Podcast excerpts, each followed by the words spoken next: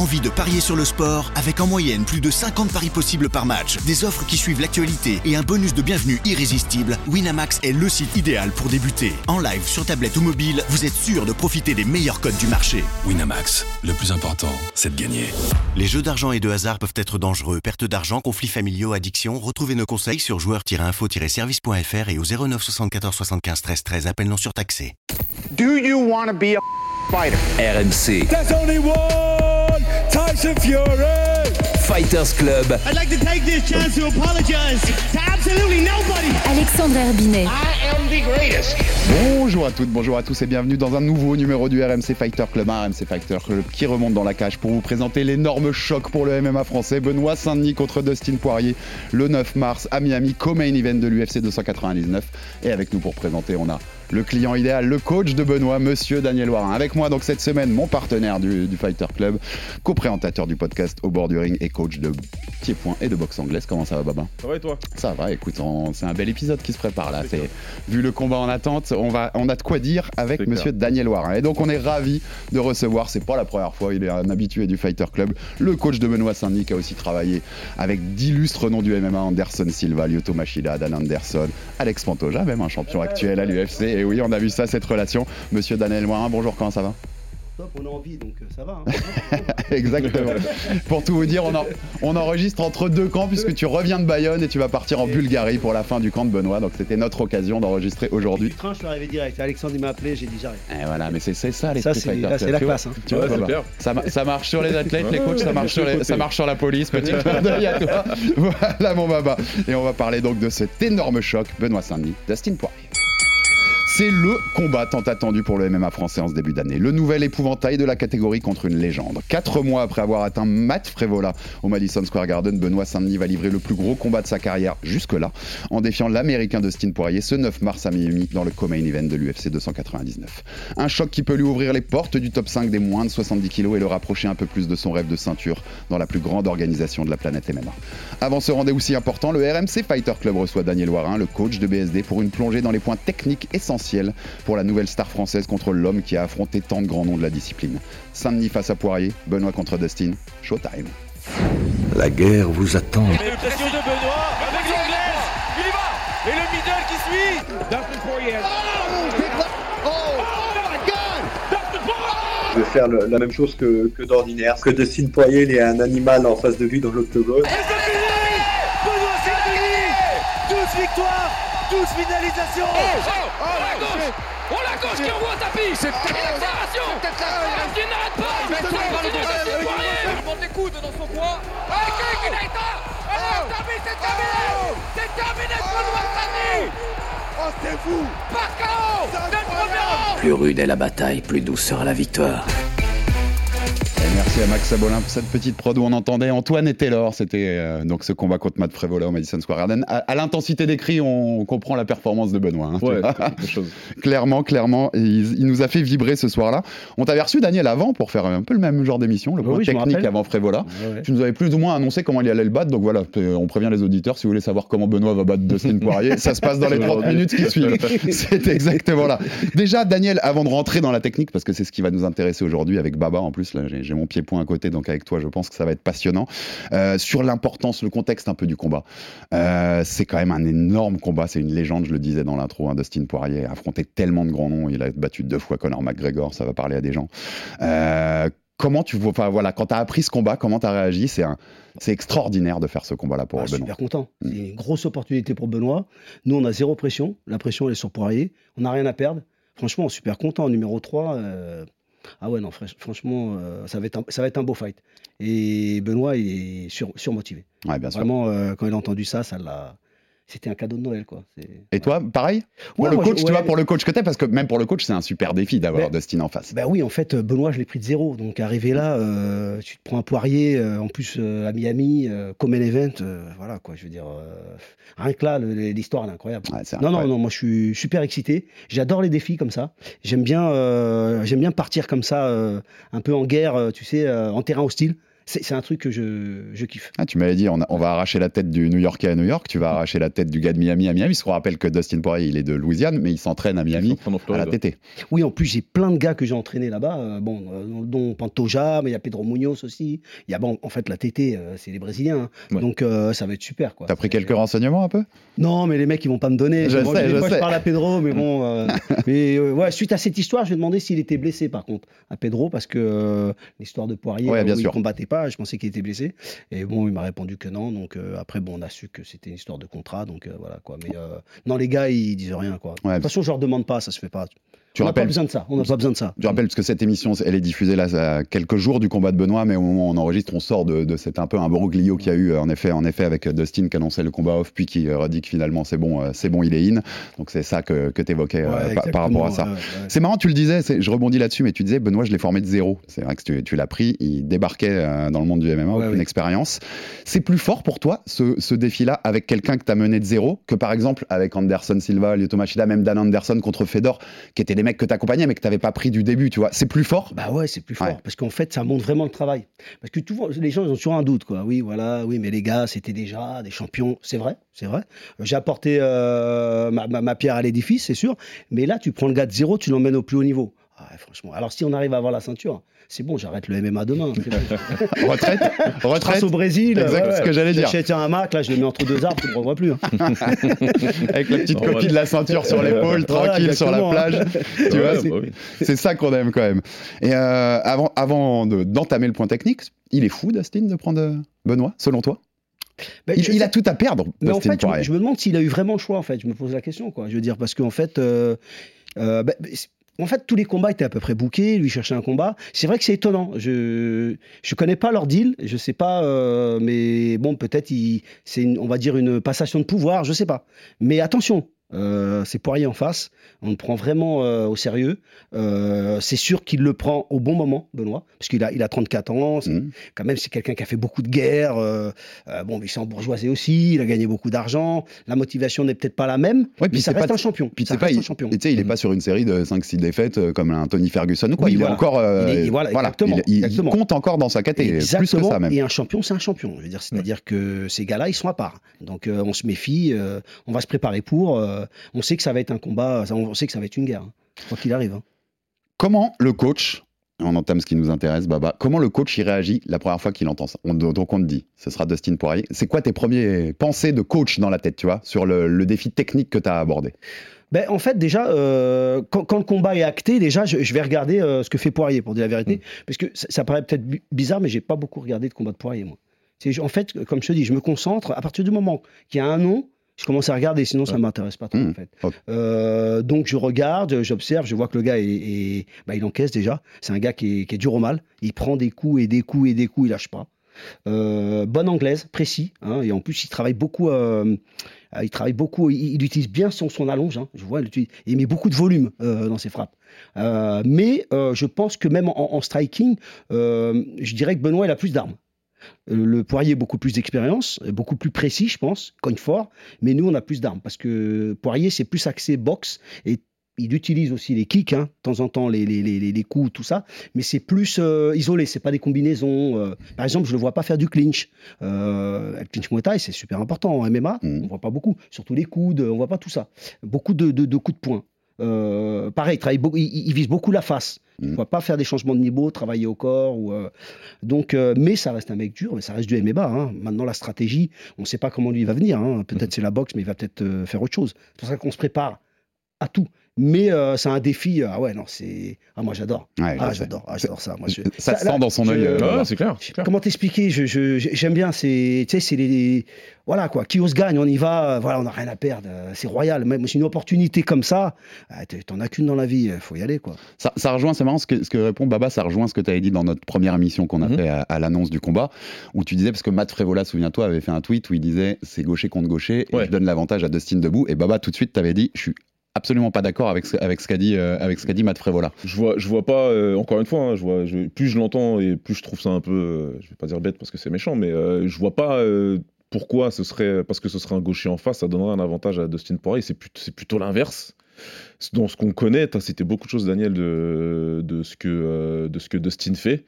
Il utilise les jambes, certes, mais pas de manière, on va dire, académique. Il va envoyer des low kicks, mais pas spécialement avec la hanche. Il va pas vraiment, tu vois, engager le corps. C'est pas quelque chose qu'il fait, tout simplement parce que c'est pas un kicker, c'est pas quelqu'un qui est né comme ça, c'est pas quelqu'un qui a appris ça. Il a appris entre guillemets, il a pris le stand-up pour le MMA, si tu veux, mais vraiment avec beaucoup de boxe. Il a un coach de boxe anglaise qui le suit, donc il fait beaucoup d'anglaise à la patte, il n'y a pas de problème. Mais par exemple, c'est pas quelqu'un qui bloque les low kicks. McGregor lui envoyait beaucoup de low kicks sur sa jambe avant, et c'est pas quelque chose qui bloquait beaucoup, alors que c'était pas spécialement des bons low kicks. On a vu un mec qui lui en a envoyé beaucoup et qui a failli l'arrêter sur les low kicks, c'était Jim Miller, tu vois, qui a utilisé cette technique à bon escient, et ça a été compliqué. Je pense qu'il s'en souvient encore aujourd'hui. Donc à mon avis, Poirier, c'est plus un casse-tête pour lui d'avoir un gaucher en face de lui qu'autre chose. Un droitier, il a l'habitude, il combat que des droitiers toute l'année. Je suis gaucher, je sais de quoi je parle, on combat que des droitiers tout le temps. Oui, il n'y a que ça. Donc, tu vois, c'est un peu comme ça. Donc on apprend à force, c'est notre habitude, et au contraire, quand on se retrouve face à un gaucher, ça peut être plus chiant. Mais, tu le citais, hein, on peut compléter en plus de Jim Miller, ouais. Michael Johnson, voilà. Cub Swanson qui switchait beaucoup, Conor, ouais. Le premier combat quand il est beaucoup plus, ouais. Conor Prime, qui l'embête aussi en tant que gaucher. Il a toujours eu du mal, en fait. Il a du mal, et puis en plus là il se retrouve face à un gaucher qui utilise beaucoup sa jambe arrière. C'est pas juste n'importe quel gaucher en fait qui est en face de Dustin Poirier, c'est un gaucher qui a l'habitude d'utiliser sa jambe arrière et beaucoup. Et là, à ce combat-là, BSD il aura une jambe devant lui. Certes pour les middle c'est différent, c'est complètement différent, il n'y a pas de problème là-dessus, mais sur les low kicks, il y a déjà une première clé. Je suis pas en train de dire. Oui, non, mais c'est vrai. Non, mais on va refaire rebondir Daniel dessus, parce que ce débat gaucher contre gaucher qu'on a déjà eu dans la première émission, il est intéressant. Ouais. Parce que pour les middle, notamment, qu'a beaucoup utilisé Benoît sur ses derniers combats, qu'on fait beaucoup de dégâts, ce soit à Frevola ou au Brésilien, il est plus dans la garde ouverte. Oui, il est dans la garde fermée. Oui. Qu'est-ce que ça change, Daniel ? Mais explique-nous. En fait, je vais te dire, ça change rien. C'est pourquoi, quand tu te prends un middle dans la garde, que ce soit droitier, gaucher, déjà, ça te déséquilibre. Ouais.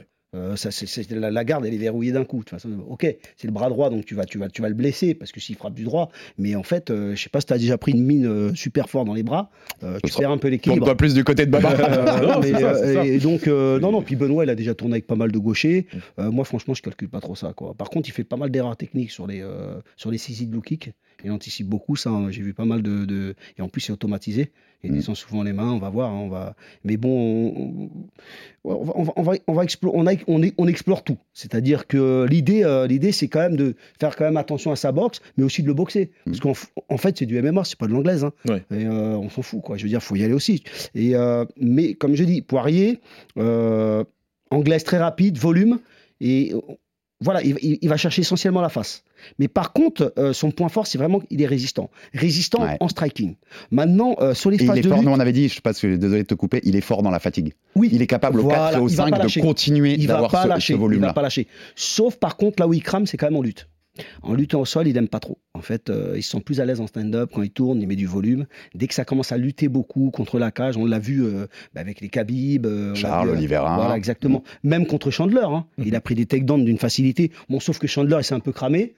Parce que bon, il y allait comme un bourrin. Hooker aussi lui fait un peu l'embête aussi sur ces choses-là. Enfin, oui, il y a vraiment un chemin avec ça. Exactement. Et en plus, la cage, elle va être grande parce que c'est un UFC numéroté. Ouais. Donc, il y aura beaucoup plus d'espace pour Benoît pour bouger. Parce que par exemple, pour rebondir avec Hooker, c'était une petite cage, c'était à l'apex. Ouais. Donc, les mecs, ils sont cartouchés. Hein, t'as vu, c'est violent. Hein. Mais là, il y aura beaucoup plus d'espace. Mais voilà quoi. Moi, comme je dis, Benoît, moi, je travaille sur Muay Thai.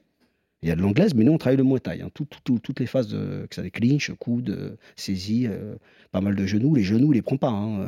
Les genoux, ça fait très mal. Et ce que disait Baba sur ce chemin aussi de cette utilisation de la jambe arrière pour aller vers les low kicks, sur la jambe avant de Dustin qui sera sur cette jambe arrière de Benoît, ça fait partie du plan. Enfin, ça peut faire partie des...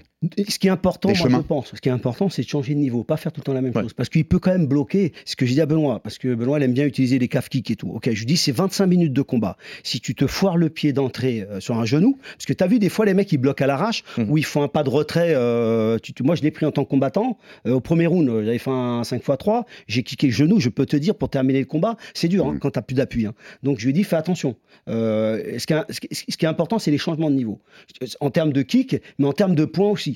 Et en termes de MMA aussi. C'est-à-dire qu'il faut faire beaucoup de changements de niveau, pas travailler sur le même aspect, travailler les contres, travailler tout ça, quoi. Mais ouais, il y a du boulot, mais comme je te dis, le défi est magnifique, quoi. Maintenant, c'est un 5x5, donc là, même au niveau de l'entraînement, on travaille un peu plus, c'est un peu plus long. On commence à mettre les entraînements un peu plus longs, je parle en intensité, on essaie de travailler le temps du combat. Et voilà, quoi, c'est... Baba, est-ce que tu as d'autres questions aussi sur ces termes de striking ? Je sais que tu en as plein. Non, après, c'est plus au global, mais ma première question, ce serait justement, tu as dit, on voit que déjà, en un peu de visionnage, tu as bien cerné Dustin et tu as bien cadré ce qu'il fallait faire. Moi, ma question, face à l'annonce d'un top, d'un mec qui est là depuis longtemps, qui a fait tout ce qu'il a fait et qui a encore pas mal de choses à faire, est-ce que c'est pas plus facile de tomber dans le piège de se dire, je vais faire plus attention à ce que lui, il fait, plutôt que de travailler sur mes phases offensives à moi, sur les points forts de Benoît? Est-ce que vous allez plus travailler sur les points forts de Benoît, ou est-ce que vous allez plus travailler sur ce que Dustin est capable de faire et apporter une réponse? Ah non, Dustin, on le calcule même pas, on s'en fout de lui. Nous, on travaille sur Benoît. Moi, je travaille que sur les qualités de Benoît. On sait que l'anglaise est dangereux, mais c'est tout. Mais après, nous, on travaille sur ce qu'on... De toute façon, moi, tous mes combattants, on se concentre sur mon gars, quoi, sur ce qui fait le mieux. Et bien sûr, on travaille ses défauts, mais on travaille ses qualités, et ça va être offensif. Non, c'est Benoît. Voilà, ah oui, parce que sinon on perd le combat avant d'entrer dans la cage. Parce que si tu commences à anticiper ce qu'il va faire, de toute façon ça va trop vite, tu peux pas. Donc non, on le calcule pas en fait. Hein, non. Tu sais pourquoi je te pose cette question-là ? Parce qu'à chaque fois qu'un Français s'est retrouvé face dans un grand combat, il y en a eu plusieurs ces dernières années, des Français qui ont eu des gros combats, à chaque fois le public, et même un peu les médias quand même, il y a eu un focus sur les qualités de l'autre mec. Oui. Et sur qu'est-ce qu'il ne faut pas faire pour que le Français ne perde pas, tu vois. Oui, mais tout le temps, mais oui, c'est clair. Sauf que Benoît, lui, il s'en fout. Lui. Benoît, lui, tu parles, ça rentre là, ça sort de l'autre côté. Le jour J, on va le préparer déjà mentalement, tu sais, même déjà dans le vestiaire. On va rentrer, ça va être une guerre. Hein. Y a pas de... Parce qu'en fait, ces genres de combats, il ne faut pas que tu regardes le mec comme un fan, tu vois. La grosse erreur, quand tu prends des tops comme ça, on a vu un peu Gane avec John Jones, je rebondis là-dessus, mais c'est la vérité. Il a vu quelque part, il a été fan de John Jones, il le voit en face de lui, il s'est pas libéré. Tu vois qu'il était hésitant. Tu vois complète, moi je pense même pas que c'est le côté fan, parce qu'on sait que Cyril suivait pas forcément trop le MMA, mais je pense, je l'avais dit quand, dans le débrief, quand Bruce Buffer dit dans la cage « The one and only John Jones », je pense que tu le prends dans la tête, quoi. Tu réalises, waouh, le mec qui est en face de moi, et en fait tout ça, ça cogite, quoi. Ah oui, voilà, mais tu sens qu'il a hésité, c'est pour ça qu'il... Parce que moi je le voyais favori. Mais Benoît, nous on va pas rentrer dans cet esprit-là. Hein.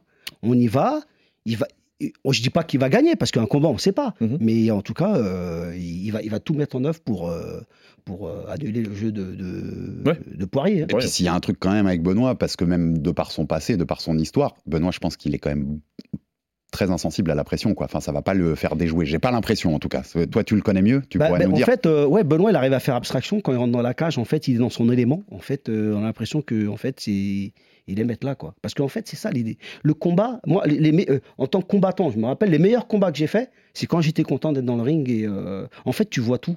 Tu sens pas les coups. Tu vois, quand tu kiffes le combat, c'est un truc incroyable. T'es dedans, pas fatigué, t'es dedans. Tu vois, parce que la pression, elle te consume. La pression, elle te fait faire des grosses erreurs techniques. La pression fait que tu n'écoutes pas. Regarde, je vais rebondir sur un truc. Tu te rappelles de Tarek Saffiedine ? Tarek Saffiedine, une fois, il était au Strikeforce, il avait gagné la ceinture. Quand il avait pris Rory MacDonald, Nate Marquardt, il l'a plié sans complexe, pas de problème. Il signe à l'UFC, il fait un main event contre Rory MacDonald à Halifax. Je te jure, Benoît, comment il s'appelle, Tarek, il était bien préparé et tout. Quand je lui parlais, il n'était pas là, le gars. Tu le sens tout de suite. Je lui parlais, il était absent. J'ai vu qu'il est sorti du fight. Et d'ailleurs, il perd au troisième, il se fait toucher. Hein. Il fait un bon début de fight et après, il n'écoutait plus les consignes, il n'était plus là. Il s'est fait absorber par la pression. Rory MacDonald, Halifax, voilà. Donc c'était main event. Et en fait, il perd à cause de ça. C'est pas sur le plan technique. Hein, c'est marrant parce que ça me fait penser à toi quand vous entrez avec Benoît au premier UFC Paris. Où Benoît nous l'avait dit, il prend un peu le public quand même dans la tête. Et je me souviens de t'entendre derrière. Concentré, Benoît, concentré. Ben oui, parce qu'en fait, si t'es pas là, t'écoutes plus les consignes. Ouais. Tu sais, moi, regarde, j'avais vu un truc une fois, ça m'avait fait halluciner. J'ai été entraîneur d'équipe de France de Muay Thai amateur. Et une fois, tu sais, quand t'es entraîneur d'équipe de France, tu prends des gars, c'est pas toi qui les entraînes. Ouais. Tu dois les coacher, c'est assez compliqué. Et j'avais coaché un gars qui était super fort. Mais vraiment, le mec, il excellait. Bon, je donnerai pas son nom. Et le jour du combat, je sais pas ce qui s'est passé. C'est peut-être parce que j'étais pas son coach. Il était déstabilisé. Je te jure, on aurait dit un mec qui n'avait pas un niveau. Ouais, il savait pas se déplacer. Il a perdu ses moyens. Il était destruit. Même un jab, il n'arrivait pas. Il a perdu ses moyens. Ouais. Et ça, c'est la pire des choses qui puisse t'arriver. Et en plus, c'est dur de gérer ça. Donc, Benoît, lui, non, il va rentrer dans sa bulle. Comme d'habitude, déjà, il va entendre la musique des commandos. Aïe, part en mission. Tu vois le truc, ça commence comme ça, avec sa musique, sa tête qui se transforme là. Sa tête qui se transforme, et après bon, il y a l'objectif et on suit l'objectif. Il faut faire le pour pouvoir exceller. En fait, j'en parlais beaucoup avec Machida à l'époque. Il faut faire le vide dans ta tête. Il disait comment en portugais, il disait pensamento vazio. Ça veut dire pas de pensée. Tu vois, en fait, tu penses à rien. Ouais. Tu es une machine, tu rentres, tu fais le vide total. Il y a un côté robot. Ouais. Exactement, c'est exactement ça. Parce que si tu commences à te poser des questions, c'est mort. Déjà, tu es en retard sur les. Tu vois, tu es prêt pour 25 minutes, tu y vas. On n'a pas l'impression on a l'impression que Benoît, c'est quelque chose il a ce truc-là. Non, je pense qu'il peut le faire. En tout cas, il a les qualités pour. Mental, ça se voit. Ouais. Ouais, ça se voit que quand il arrive dans la cage, il a tout éteint. Il n'y a plus que son adversaire en face qui compte et ce qu'il va faire lui. C'est pour ça que c'est important. C'est pour ça que je posais cette question-là, parce que pour moi, c'est important en termes de mindset et de se dire qu'on arrive en conquérant, si tu veux. Tu arrives dans un combat comme ça. Certes, c'est Poirier, ce que tu veux. Mais en fait, BSD, là, il arrive dans la même position que les mecs d'avant. Ils sont arrivés pour prendre une ceinture. On parle des mecs, on parle de Izzy Adesanya, on parle de Poatan, on parle de récemment tous ces mecs-là qui ont fait des bons là au classement parce que à l'UFC ils ont dit OK, lui on lui fait pas faire 10, 8, 6, 5. Non. Oui, on va le tester. 12, on l'envoie parce qu'on pense que tu vois. Il y a moyen. Ouais, donc ça veut dire que à ça tu réponds par tu viens et tu fais le taf et tu rentres dedans. Et puis même si ça ne doit pas bien se passer, faut pas que ce soit par une histoire de comme Daniel le dit, parce que tu as perdu tes moyens, parce qu'au final tu fais une perf en dessous de ce que tu es capable de faire. S'il faut une guerre nucléaire et que c'est une décision partagée à la fin des 5 rounds, qui va lui dire ah bah tu retournes à la 15e place. C'est clair. Qui va lui dire t'avais pas à être dans ce combat. Mais de toute façon il va faire une guerre. Hein. Je te dis on va comme d'habitude. Il va faire du Benoît Saint-Denis. Je veux dire il y a pas de, on va pas faire comme je dis nous on fait pas de toute façon dans la team. Je sais très bien on fait pas du touche épaule. C'est du 4-11 donc on essaye de définir et on essaye de blesser, on essaye d'ouvrir, on essaye de faire mal. Parce qu'en fait, c'est ça le MMA. Le MMA, il faut être opportuniste parce qu'en fait, avec justement cette incertitude que tu as dans le game, parce que par exemple, le muay ou la boxe, tu sais, même le muay, tu as plus d'incertitude que la boxe. Mais le MMA, c'est encore pire, avec la lutte. Il suffit d'un moment, une seconde. Exactement, d'une opportunité, tu peux terminer le combat. Et en plus, avec les petits gants, ça fait du dégât. Donc, non, comme d'habitude, on y va motivé, content, voilà quoi. Ça va rentrer, je voulais le faire un peu après, mais on va rentrer parce que tu parles de ce côté guerre aussi. On va pour lui faire la guerre, comme d'habitude, c'est l'esprit de Benoît aussi. Est-ce qu'il y a un plus gros danger contre quelqu'un comme Dustin que quand même un gros contreur ? Est-ce qu'il y a notamment sur le premier round, toi dans ta tête, tu dis il faut quand même aller à la guerre, mais faire gaffe attention. Un peu parce que ne pas prendre le mauvais coup. Oui, mais aller à la guerre, mais technique. C'est pas aller à la guerre bagarre de rue, c'est aller à la guerre structurée.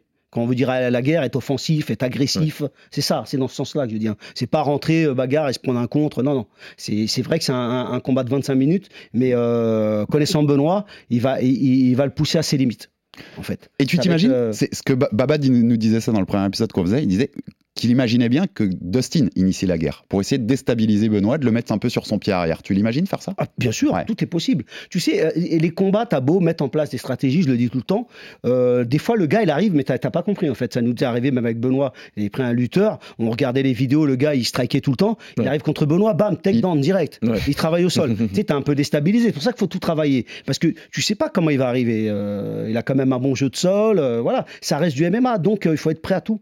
Et je pense que si Dustin lui rentre dedans, Benoît il va kiffer aussi. Oui, bien sûr. De toute façon, il est pas contre. On le sait. Oui, donc, Baba, si t'as une autre question. Ouais, on est face à deux adversaires qui ont pas peur de d'aller à la guerre, hein, d'aller de l'avant. Donc c'est pour ça, c'est hautement improbable que le combat de toute façon ce soit pas une guerre. C'est le genre de combat où au cinquième ça peut encore être la guerre. Hein. Le temps que ça durera. Ouais, bon, ma dernière question justement, elle est sur la durée. Parce que là, on part sur un 5 rounds, donc on part sur 25 minutes de combat. Ça va être le premier de BSD à l'UFC. en plus dans un gros gala, tu vois, parce que le 299, très franchement, il est presque mieux que le 300. Ouais, ouais, si énorme, c'est pas mieux. Énorme. Tu peux enlever le presque. Au moment où on enregistre, tu peux enlever le presque. Tout le monde le dit, tu vois, tout le monde le dit, c'est un gros event, donc... Pareil, bah justement, parce qu'on parle de guerre depuis tout à l'heure, on parle d'agressivité, on parle de venir à l'attaque, sans trop en révéler. On s'imagine quand même qu'il y aura quand même une notion de gestion. Gestion obligatoire, sur 25 minutes, t'es obligé. Ouais. C'est-à-dire que même sur les phases de lutte, les phases de... Justement, on travaille beaucoup à une bonne distance pour pouvoir bien récupérer, travailler, anticiper, pour ne pas prendre des coups, même les phases de lutte, pas trop forcées. Ouais.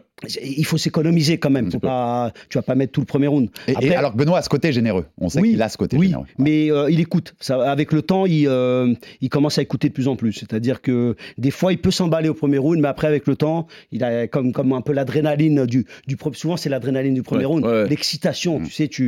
On lâche les taureaux. Exactement. En plus, il veut sentir le gars. Et justement. Et après, quand il commence à sentir un peu la fatigue, là, les techniques, elles commencent à être un peu plus apurées. Tu vois, il écoute un peu plus sur les phases de... Parce que des fois, il est dans des phases de lutte, il forçait. Je voyais là son dernier combat. Non, pas celui de Frevola, mais contre Thiago Moisés. Je lui avais parlé justement dans le coin. Je lui dis, il était plus technique que lui. Pourquoi tu...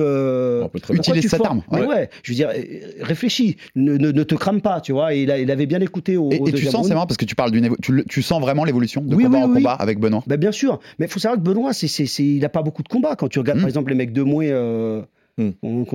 c'est combien, 13 combats, 14 combats, c'est que dalle. Non, ouais. Tu vois, donc c'est dur de prendre de l'expérience, même le fait d'écouter, tu vois, le fait d'entendre ton coin, tu vois, je veux dire, bon, comme je dis, il y a l'instinct aussi du combattant, hein, je veux dire, faut le laisser aussi, ça vient de parler pendant des heures et des heures et des heures, hein. Et lui, il sent le gars plus que nous. Donc, Poirier, il a cette expérience pour le coup, il a cette expérience des synchrones, des combats très importants, des guerres, ça c'est clair.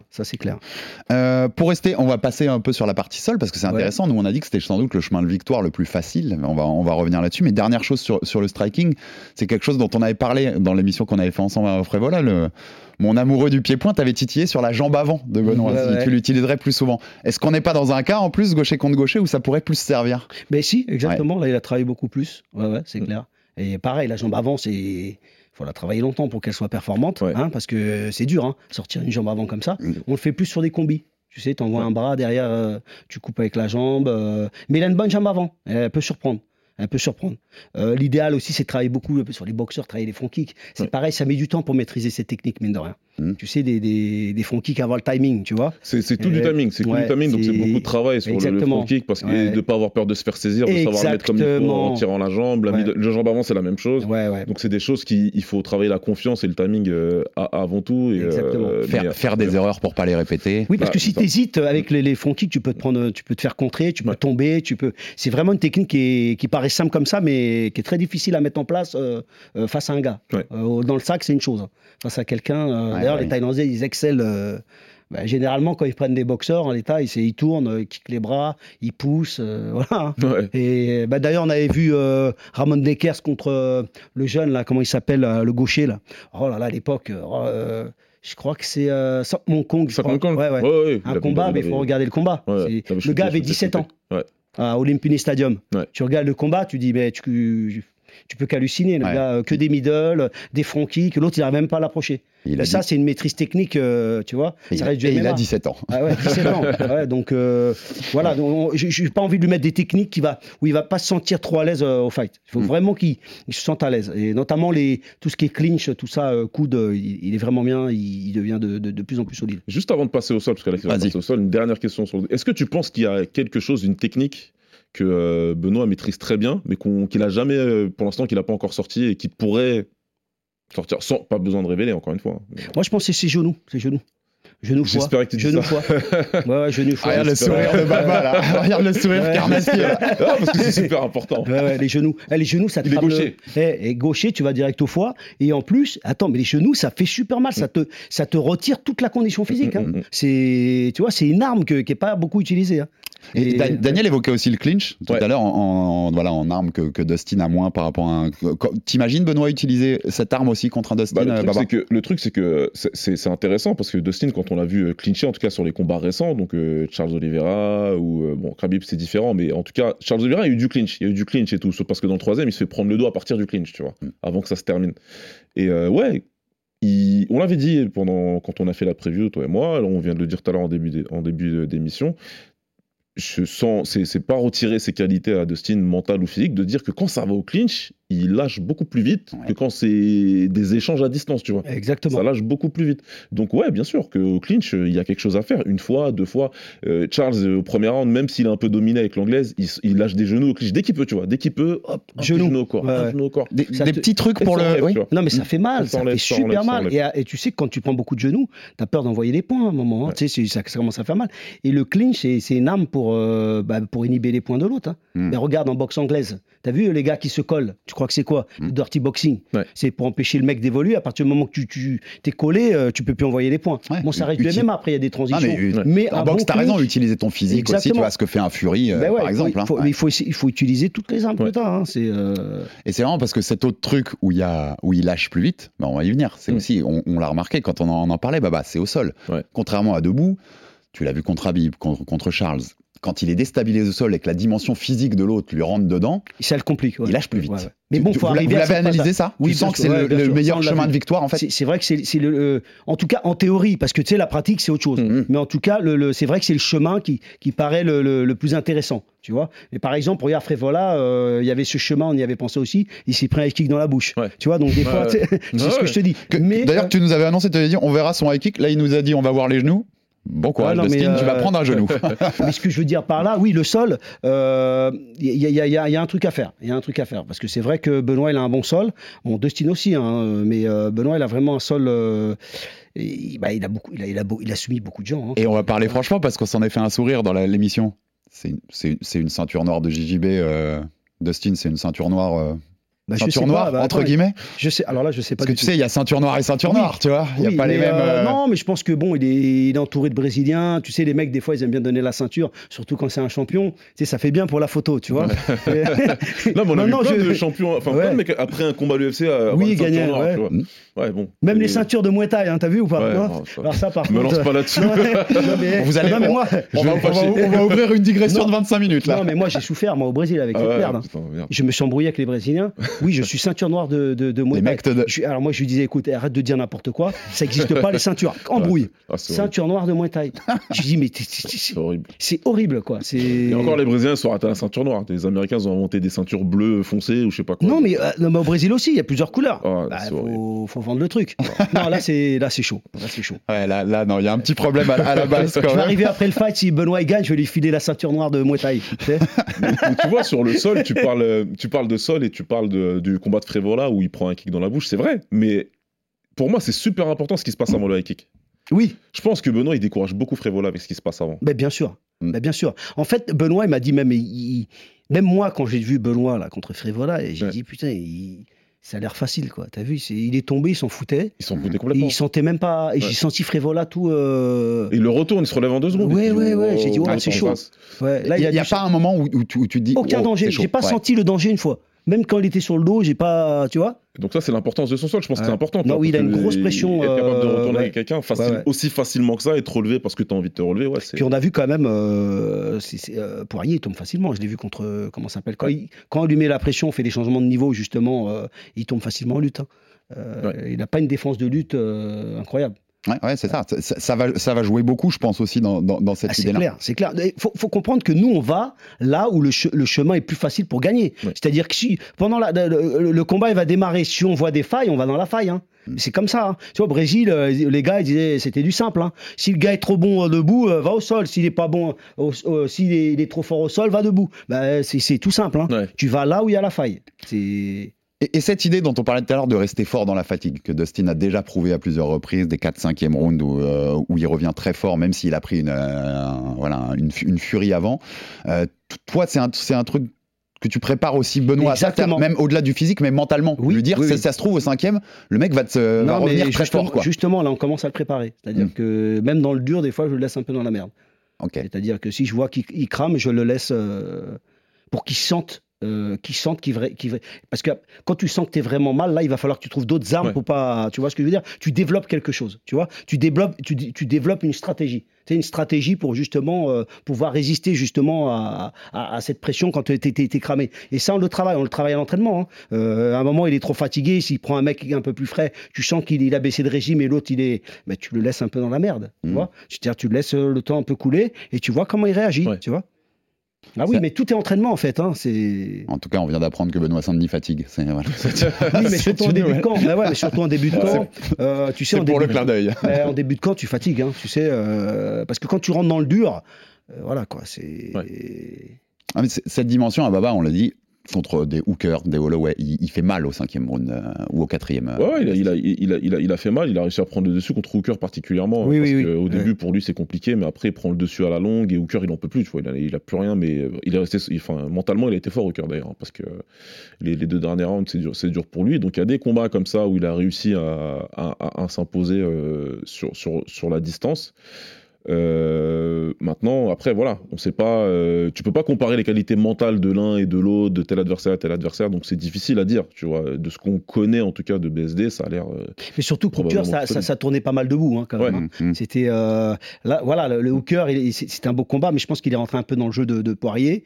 À toi, à moi, ça envoie, et l'autre, il excelle quand même, Poirier. C'était particulier parce que Hooker à distance, il dominait quoi. Ouais. Quand il restait dans ses armes, parce qu'il est meilleur kickboxer Hooker que Poirier.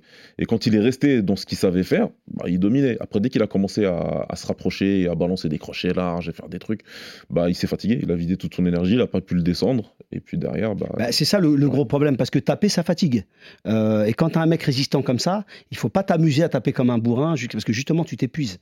Et il faut vraiment trouver les bonnes techniques pour pouvoir le terminer. Et oui, le sol, ça peut être une option. Il faut trouver l'option, quoi, parce que c'est vrai qu'il est résistant. C'est-à-dire qu'il peut prendre beaucoup de coups à la tête, il lâche pas, quand même. Ouais. C'est incroyable.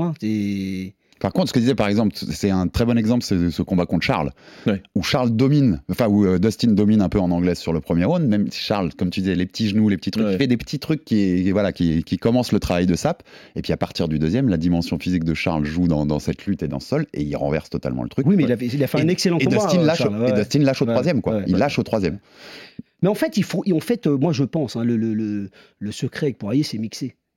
C'est pas rester dans un domaine, c'est vraiment mixé entre le strike, la lutte, le sol. Vraiment, ça c'est un truc, ça peut le... Lui faire du MMA. Voilà, exactement, faire du MMA avec lui, ça peut l'épuiser, faut pas rester dans un registre. C'est surtout le registre striking. Ouais. C'est là où vraiment il est mentalement fort, il est précis, il tape fort, il encaisse. C'est une galère. C'est-à-dire que... Ouais, c'est une galère. Donc, il faut aller le chercher vraiment là où... un peu comme un Charles Oliveira. C'est vrai que Charles Oliveira, tu vois, il a mixé. Il était debout à un moment, il attaque, il le soumet dans le dos, debout, je crois, c'est ça. C'est ça. Alors qu'il a été touché à un moment, je pense. Il est bien touché dans le premier, mais il revient il met en place son travail et ça fonctionne. Mais c'est exactement ça, il a travaillé sur toutes les zones. Charles debout, il a travaillé, au clinch, il a travaillé. Dès qu'il a pu au sol, il a travaillé. Et ça crame un combattant. Nous, à l'entraînement, c'est ce qu'on fait. Les entraînements de MMA, on travaille toutes les dimensions. Tout le temps déjà pour travailler le cardio, parce que c'est un cardio particulier. Tu es par terre, tu te lèves, tu strikes, tu vas en lutte, et on fait ça tout le temps. Ouais. Donc pour que le gars justement se sente à l'aise, quoi. Mais c'était intéressant de le citer, je trouve, parce que il y a un monde où le scénario pourrait être similaire dans ce combat-là, tu vois. Ouais, bien sûr. Où Benoît fait une Charles en fait.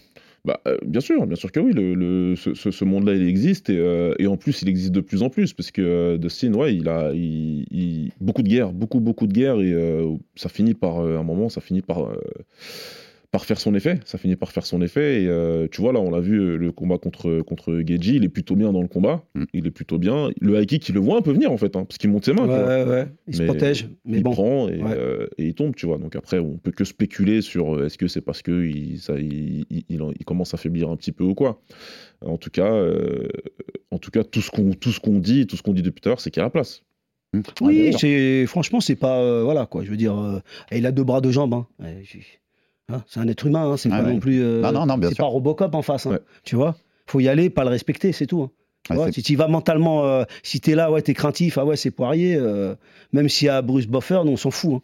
L'objectif, c'est c'est le. Par contre, en faisant un peu de supputation, mais tu penses qu'avec les performances qu'a fait un Benoît depuis 6 mois, un Dustin, il se dit quand même, il y a quand même danger là. quand même gros danger en face. Oui, à mon avis, il se prépare. Hein. Il prend le combat au sérieux, ça je suis sûr. Les champions comme ça, c'est pas... ils prennent tous ces combats au sérieux. Parce que bon, il sait que Benoît est la fin. Et il sait que Benoît, il ne s'est pas embourgeoisé comme lui. Parce qu'à un moment, le problème, c'est que quand tu commences à faire beaucoup d'argent, tu sais, il faut aller à la salle, aller se taper. Parce que tu prends beaucoup de coups à l'entraînement. Puis aller, c'est dur. Il y a un moment, tu es dans le luxe. Regarde McGregor. Hein. La célèbre phrase, Daniel. C'est difficile d'aller courir à 5h du matin quand tu dors dans des draps en soie. Bah ouais, c'est ça, quoi. Donc, nous, on s'entraîne à l'ancienne dans les caves et ouais, c'est parti. Hein. Il n'y a pas de soie. Il n'y a pas de soie du tout. Allez, on fait des grands pentes sur le béton et allez, c'est parti, quoi. Non, c'est clair. Non, mais c'est marrant parce que c'est exactement ce que Justin Gaethje a dit quand il s'est fait interroger sur le combat. C'est exactement ce qu'il a dit. Il a dit que, déjà, il pense que Bezda a de grandes chances de gagner. De deux, que si c'était lui qui avait pris le combat, il le prendrait extrêmement au sérieux parce que c'est un mec qui monte et qui a la dalle. Et c'est ce qu'il a dit. Il a dit, contrairement à Dustin et moi, BSD,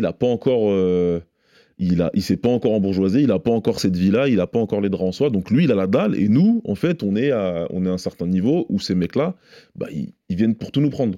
Et donc, si Justin réfléchit comme ça, normalement Dustin réfléchit comme ça aussi. Ouais, je suis d'accord. Et donc ça, puis Dustin, Dustin Poirier, il a un peu cette petite. C'est un bon gars. Hein. C'est un bon gars qui fait plein de choses. On ne remet pas en question tout ce qu'il fait de très bien en dehors de la cage. De charité. Mais il n'empêche que il a souvent dans son discours et à l'approche des combats, il a souvent ce petit discours, cette petite pointe d'arrogance. Et spécialement quand il prend un mec qui est classé moins bien que lui. Il l'avait fait avec Hooker. Hein. Il parlait, et puis tu sais, il parle un peu comme un daron après quand il finit dans la cage. Je croyais que t'allais me casser la gueule. Hein. Mais tu vois. Oui, le mec il vient pour te casser la gueule. Il a le droit de le dire, quoi. Oui. Tu vois, c'est dédicace à ceux qui aiment pas, qui disent que le trash talk, il faut pas être arrogant. C'est pas de l'arrogance de dire que tu vas dans la cage pour casser la gueule à quelqu'un. C'est ce qui se passe quand tu fais un sport de combat. Exactement. Sinon tu vas faire, je sais pas moi, non mais totalement. Tu vas faire du ping-pong avec Alexandre dans le. J'ai vu il y a une table de ping-pong là. Attention, je suis très chaud en ping-pong. Moi je suis pas mauvais non plus. Hein. Le défi est lancé, Daniel. Baba, est-ce que t'as encore un peu des questions que t'avais envie de poser à Daniel? J'ai pas d'autres questions. Pour moi j'ai pas d'autres questions. On en a déjà appris beaucoup et puis c'est intéressant. J'ai deux petits points d'abord à te demander quand même. On en avait parlé quand on fait la preview, quand le combat a été annoncé, l'ouverture sur les sites de Paris, Benoît est le favori. Oui, j'ai vu avec ça. Baba, on avait dit pour son passé, pour ce qu'il représente. Nous, on pense que la logique, c'est que Dustin soit favori quand même. Tu penses quoi de ça ? Oui, moi aussi. Hein, les bookmakers, faut pas. Je sais bien, mais ça m'intéressait. Je pense que oui, le favori. C'est lui le challenger. C'est lui qui doit. D'ailleurs, il est challenger. Hein, c'est lui qui va rentrer en premier. Donc, oui, bien sûr, le champion est favori. Puis moi, de toute façon, ces trucs de favori, pas favori, on calcule pas ça parce que voilà. Pour moi, il y a pas de favori. En fait, en gros, il y a pas de favori. Tu rentres dans la cage, c'est le gars qui va être le mieux préparé, qui va être le mieux ce jour-là. À ce moment-là, qui va le remporter. C'est comme ça. C'est très aléatoire. Hein. Tu sais que, comme je dis tout le temps, dans une fight week, tu peux foirer toute ta prépa. La fight week, ça se passe mal. Tu foires, t'as mal dormi la veille du combat. T'as fait un cutting trop radical, t'as pas récupéré. Ah oui, donc c'est vraiment celui qui va arriver en pleine forme qui va faire la différence. Mais lui, je pense que oui, il est favori par rapport à l'histoire, à tout ce qu'il a fait. Oui, ça paraît logique. Et la dernière, c'est plus sur de la projection, mais tu nous connais les journalistes, je suis obligé d'avoir ce genre de questions. Oui, bien sûr. S'il bat Dustin, notamment de façon spectaculaire, pour toi, c'est le titre derrière ? Ça mérite. C'est possible. Hein. Avec l'UFC, tout est possible. Donc, la preuve. Hein. La preuve qui aurait dit que Benoît allait prendre Poirier ? Je veux dire, tout est possible. Hein. Mais bon, on va se concentrer sur Poirier. Déjà, c'est pas la mince affaire. Donc, voilà quoi. Ouais. Et comme on a vu passer les images ces dernières heures, ça je suis obligé, ça c'est ma petite question bonbon de la fin, on a vu ces images de sparring entre Benoît, enfin de travail, pas forcément gros sparring, mais entre Benoît Saint-Denis et Saladin Parnasse, qui est descendu vous aider au camp, notamment des phases de lutte. Je t'avoue que tu regardes ça, tu te dis waouh, on est bien, le MMA français on est bien quand même. Bien sûr. C'était quoi ? Raconte-nous les phases entre Benoît et Saladin. Et nous on l'a dit l'autre fois, je sais pas si t'as entendu notre émission, on en a dit... ce qu'on parlait de Doumbé Baki, très attendu médiatiquement et populairement, on me disait le combat sportivement qui serait le plus beau à faire entre deux Français, c'est Benoît contre Saladin sans doute. Saladin déjà c'est super qu'il soit venu parce que c'est un champion, il se déplace, il vient à Bayonne, pour nous c'était un honneur, il s'est déplacé avec Stéphane, Franchement, super fort, bonne mentalité. C'est un très, très, très grand combattant. Hein. Et ça a bien tourné avec Benoît. Hein. C'était du solide. Ouais, c'est bonne mentalité. Tu sens que c'est du haut niveau. Ah oui, il va vite. Ah ouais, non, il est très fort. Hein. Dans sa KT, je ne vois pas qui c'est qui peut le battre. Là. Bah, du moins, au KSW, personne. Non, c'est clair. Il a tout nettoyé. Non, franchement, c'est un très bon combattant. Et ouais, non, il est propre hein, dans ce qu'il fait. Franchement, c'est... Et puis bon, voilà, quoi, ça nous a fait plaisir de le voir. Bon, il était déjà venu nous aider hein, dans d'autres camps. Et ouais, c'est sympa. L'échange était sympa. Hein. C'était un échange, allez, on va dire... vigoureux quoi. Viril mais correct. Viril mais correct. Voilà. Pour une expression chère au rugbyman ou au foot. Exactement. Baba, on va conclure avec nous. Ouais. C'est obligé, je sais que c'est pas ton passage préféré, mais pronostic, Baba. Ah, c'est pas du tout. Benoît Saint-Denis, Dustin Poirier. Non seulement c'est pas mon truc préféré, mais en plus après je me retrouve dans des vidéos de combattants. Hein Bonjour monsieur Cédric Doumbé. Mon téléphone il a sonné toute la semaine dernière. Il a mis les images de nous qui pronostique le combat dans sa dernière vidéo. T'as pronostiqué qui, Doumbé contre Baki ? Bah j'avais dit Doumbé, tu vois, mais avec un long laïus, mais il y a eu que le pronostic à la fin. Ouais. On a appris que les deux secondes du pronostic. Comme ça, on prend le. C'est pour ça que je fais même plus de pronostic. Moi je dis plus rien. De toute façon, je suis nul en pronostic. Il faut pas que je donne le nom, sinon le gars il va perdre. Ah mais tu lui dis ce que tu veux. Mais non, pronostic là, par contre, contrairement au pronostic que j'ai donné avant, où pour moi il y a beaucoup d'inconnus dans le combat qu'on vient de citer, celui-là, moi, j'ai beaucoup de données, beaucoup de data. On a vu des combats des deux, on a les données sur qui vient, qui monte, etc. Moi je crois fermement que BSD peut gagner et avant la limite. Je me mouille, je le fais pas tout le temps, mais là je me mouille. Avant la limite. Ça, c'est bien parce que c'est le bonus. Hein, Exactement, le petit truc en plus. Faut payer les factures, hein, les familles nombreuses. C'est le bonus. on espère. C'est le genre de combat où après, si ça gagne, les factures seront plus faciles à payer. Exactement. En plus, à Miami, après. C'est un truc, c'est pas, voilà, je dis pas parce que Daniel est là ou parce que c'est BST ou je sais pas quoi ou non. Si je pensais que c'était pour Aiki, que si j'avais cette conviction-là, je le dirais, mais très franchement, avec les armes qu'il a et pour moi, il n'y a pas qu'un seul chemin en plus pour la victoire. Ouais, je pense vraiment qu'il peut le battre à la limite. Je pense pas que ce soit au premier, enfin c'est pas comme ça que je le vois, mais voilà, à l'usure, je pense qu'il va l'user et le terminer. En tout cas, moi je vais donner mon prono aussi, c'est un combat fabuleux, on rappelle, c'est un super combattant Dustin Poirier, discipliné, agressif, il tape fort, il fait mal des deux bras, l'anglaise est difficile à lire, on l'a dit aussi. Il est toujours dans l'agression, en tout cas ces dernières années. Un des rares, j'avais aimé ta réflexion, Baba, tu disais, dans toute cette génération, les Chandler, machin, c'est un des rares qui continue de progresser, t'as l'impression, avec le temps. Tu vois, il n'a pas eu. Il est meilleur qu'il y a 10 ans. Voilà, pour l'instant, il n'a pas eu cette descente, tu vois. Donc c'est un sacré défi.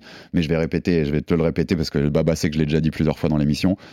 Pour moi, Benoît, il marche sur tout le monde dans cette catégorie jusqu'à Charles et Islam, qui sont deux autres animaux. Donc je vais continuer à le dire et je pense qu'il marche sur Dustin. Enfin, quand il marche, je suis gentil, hein, c'est Dustin en face. Il va pas non plus le rouler dessus. Mais soumission. Victoire par soumission de Benoît avant la limite. Sans doute plus 3/4e. Le temps que ça fatigue. Ça sent les paris, là. Le temps que ça fatigue du côté de Dustin. Mais voilà. On est sur le même pari. Je vais pas te demander le tien, Daniel. Hein, de toute façon, non, voilà. Écoute, moi, je calcule pas ça. On va au fight. Vas-y, au lieu de ton prono, donne-nous ton dernier message. Parce que, tu vois, message à Dustin, message au monde. Qu'est-ce que vous allez faire à Miami le 9 mars? On va faire, en tout cas, ça va être un beau combat. Tout ce que je peux. Ça, c'est le pronostic que je peux dire, c'est qu'il va arriver prêt. Et ça sera une bonne guerre. Après, bon, le résultat, on verra. Qui vivra verra. Exactement. Merci beaucoup, Daniel Woirin, en tout cas pour ta présence. C'est toujours un régal, hein, Baba. Et à chaque fois qu'on pourra le faire avant les combats de Benoît, on le fera avec grand plaisir. Et puis on sera tous derrière Benoît. Donc envoie-lui plein de force de notre part. Ça parce marche. Que tout le MMA français, quand je dis nous, c'est tout le MMA français qui sera derrière parce que c'est énorme s'il le fait. Comme un event de l'UFC, quand même, d'un UFC numéroté, c'est quand même assez rare pour être souligné. Surtout face à une légende. Abonnez-vous sur toutes les plateformes pour rater aucun épisode du RMC Fighter Club. Envoyez-nous de la force, des commentaires, des pouces bleus, ça fait toujours avancer le bousin. Vous retrouverez bien sûr ce combat sur RMC Sport, ce sera à suivre à la télé chez nous et à très vite pour un nouvel épisode du Fighter Club. Merci Baba, merci Daniel, à très vite. Salut tout le monde. Les gars, à plus. RMC Fighters Club. Envie de parier sur le sport? Avec en moyenne plus de 50 paris possibles par match, des offres qui suivent l'actualité et un bonus de bienvenue irrésistible, Winamax est le site idéal pour débuter. En live, sur tablette ou mobile, vous êtes sûr de profiter des meilleurs cotes du marché. Winamax, le plus important, c'est de gagner. Les jeux d'argent et de hasard peuvent être dangereux. Perte d'argent, conflits familiaux, addiction. Retrouvez nos conseils sur joueur-info-service.fr et au 09 74 75 13 13. Appel non surtaxé.